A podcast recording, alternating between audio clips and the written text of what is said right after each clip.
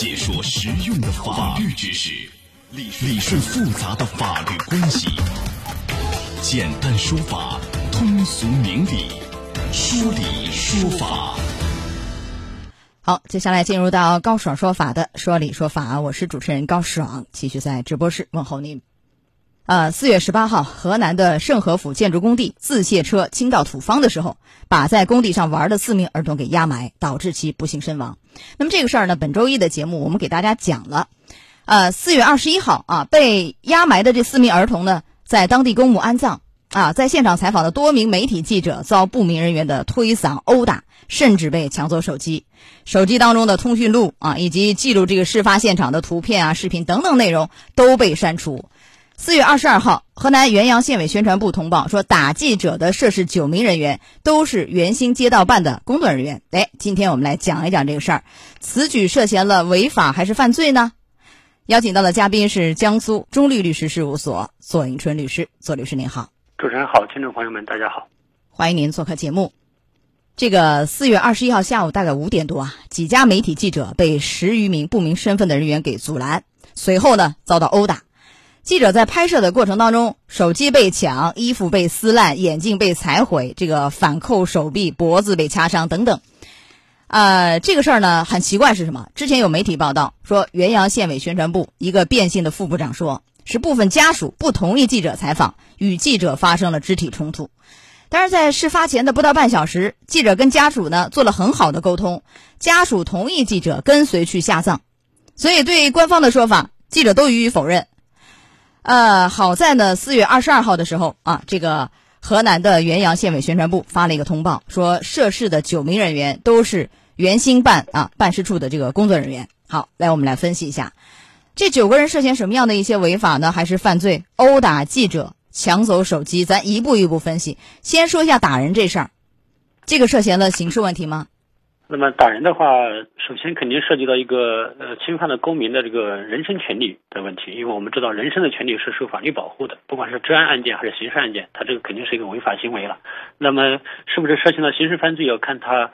这个人员的一个身份，还有说这个打人的这个受伤的程度，还有这个案件造成的影响，可能涉嫌到几个罪名。比如说，如果打人的程度不是很重，就不一定会涉嫌到这个，比如说故意伤害啊，那么这个行为了。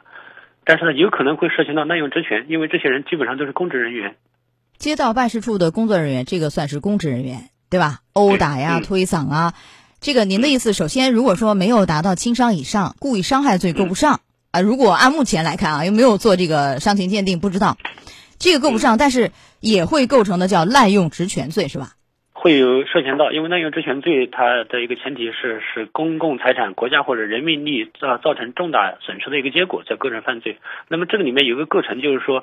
比如说他有轻伤九人，或者是轻伤三人以上，或者重伤，那么可能都没有。呃，有一条就是说造成恶劣社会影响的这么一种行为，就涉嫌到滥用职权。那么这个事情从目前来看，应该说已经造成了非常恶劣恶劣的社会影响了啊，影响很坏，是吧？呃，所以单凭这一条也可能会构成呃滥用职权罪。那这个滥用职权罪量刑有多重啊？判几年呢？滥用职权一个是三年以下，还有一个是三到七年，情节特别严重是三年以上七年以下。那最高就是七年是吧？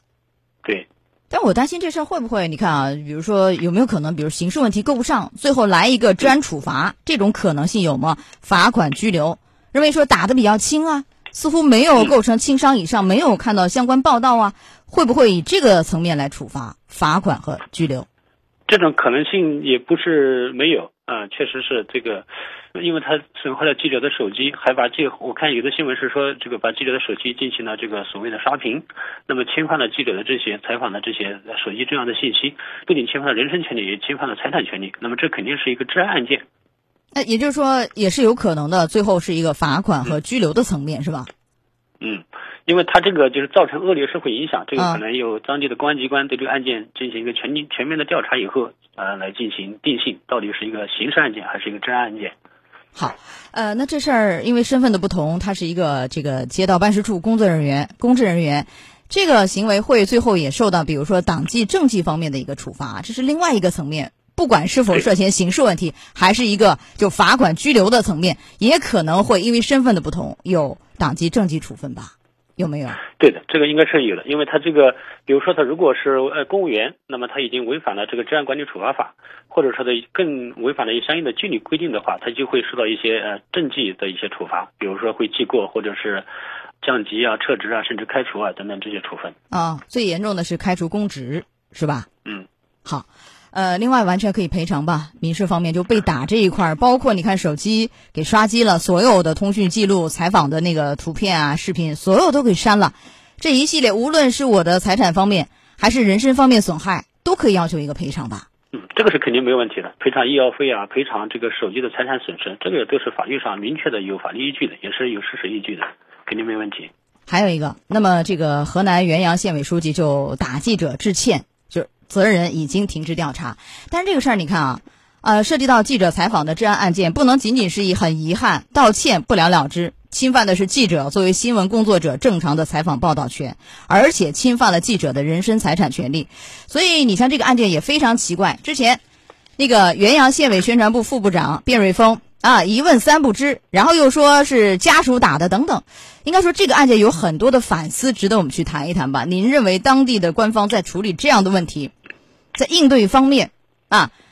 有什么样的一些问题？反映出了哪些问题？对这个案件，就是呃，完全暴露出当地的这个官方在处理这个全国关注的这么一个重大的一个刑事案件的时候。采取了这种啊所谓的掩盖真相的办法，或者是阻挠媒体去采访获取真相，本身是一个恶劣的事件之上，又演变出一个新的一个恶劣的事件，反而是全国更加去关注这个事件了。从另外一个角度，也可以反映出他们这一块的法治思维还是严重缺乏的，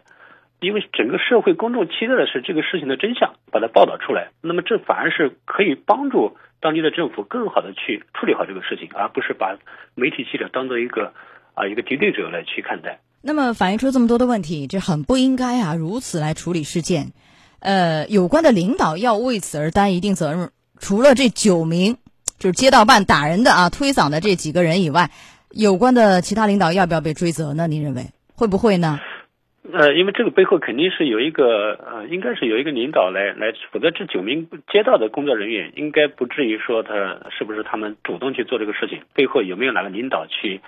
指挥他们去做这个事情，这个有待呃当地的一个进一步的调查。如果查明确实背后有领导指使他们去做，那么这个最终的呃指使者或者责任者应该由领导来承担。那这个承担的是什么样的责任？和前面一样吗？虽然没有动手打人，如果啊有这样的一些要求，呃，那么这个也涉嫌您说的那个滥用职权罪，还是呃治安处罚，还是党纪政纪什么样一个层面的？追责，我觉得都是都是涉嫌的，因为他虽然没有直接实施这个相应的违法或者犯罪行为，但是实际上他是幕后的一个主要的指使者嘛，他这个应该是一个共同犯罪行为或者共同违法行为。好的，来，这个案件后续如何发展，我们会继续关注。结束说理说法，稍事休息，马上进入到维权法宝。高爽说法节目收听时间，首播 FM 九十三点七，江苏新闻广播，十五点十分到十六点。复播 AM 七零二江苏新闻综合广播二十二点三十到二十三点，想咨询法律问题和主持人高爽互动，请下载大蓝鲸 APP 到高爽的朋友圈，节目微信公众号高爽说法，网络收听方式江苏广播网三 W 点 VOJS 点 CN。智能手机下载大蓝鲸 APP 或蜻蜓、喜马拉雅等，搜索“高爽说法”，可随时收听。